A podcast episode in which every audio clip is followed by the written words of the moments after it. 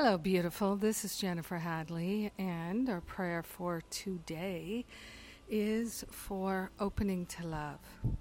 We're rising in love. God is progressive, and so is our heart. We're opening to love. Oh, and we take that breath of love and gratitude. We place our hand on our heart and we say yes to the opening, yes to the healing, yes to a dynamic love that is flowing in our awareness. So grateful to open ourselves to love. So grateful that we're not shutting down anymore. We're not retracting or regressing anymore. We're in an upward spiral.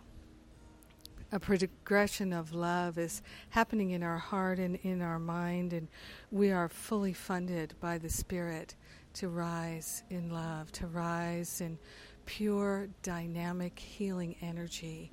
We are grateful and thankful that the Spirit of God is awake and alive in our heart and our mind. It's happening now, and we are grateful and thankful that this is our very nature.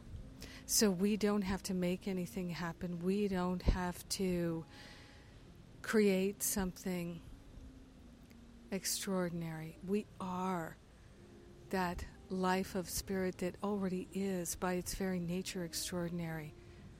And so we're progressing to realize and express and to reveal our natural self, our loving self, our beautiful self. We are grateful and thankful that this is our divine destiny to express perfect love in perfect ways. more and more perfection is revealing itself in our awareness, and we're grateful to claim it as the natural progression of our loving heart. In gratitude, we share the benefits with everyone because we're one with them. In gratitude, we open to love and we bring everybody along with us. In gratitude, we let it be, and so it is. Amen. Amen. Amen. Yes, indeed, that opening to love.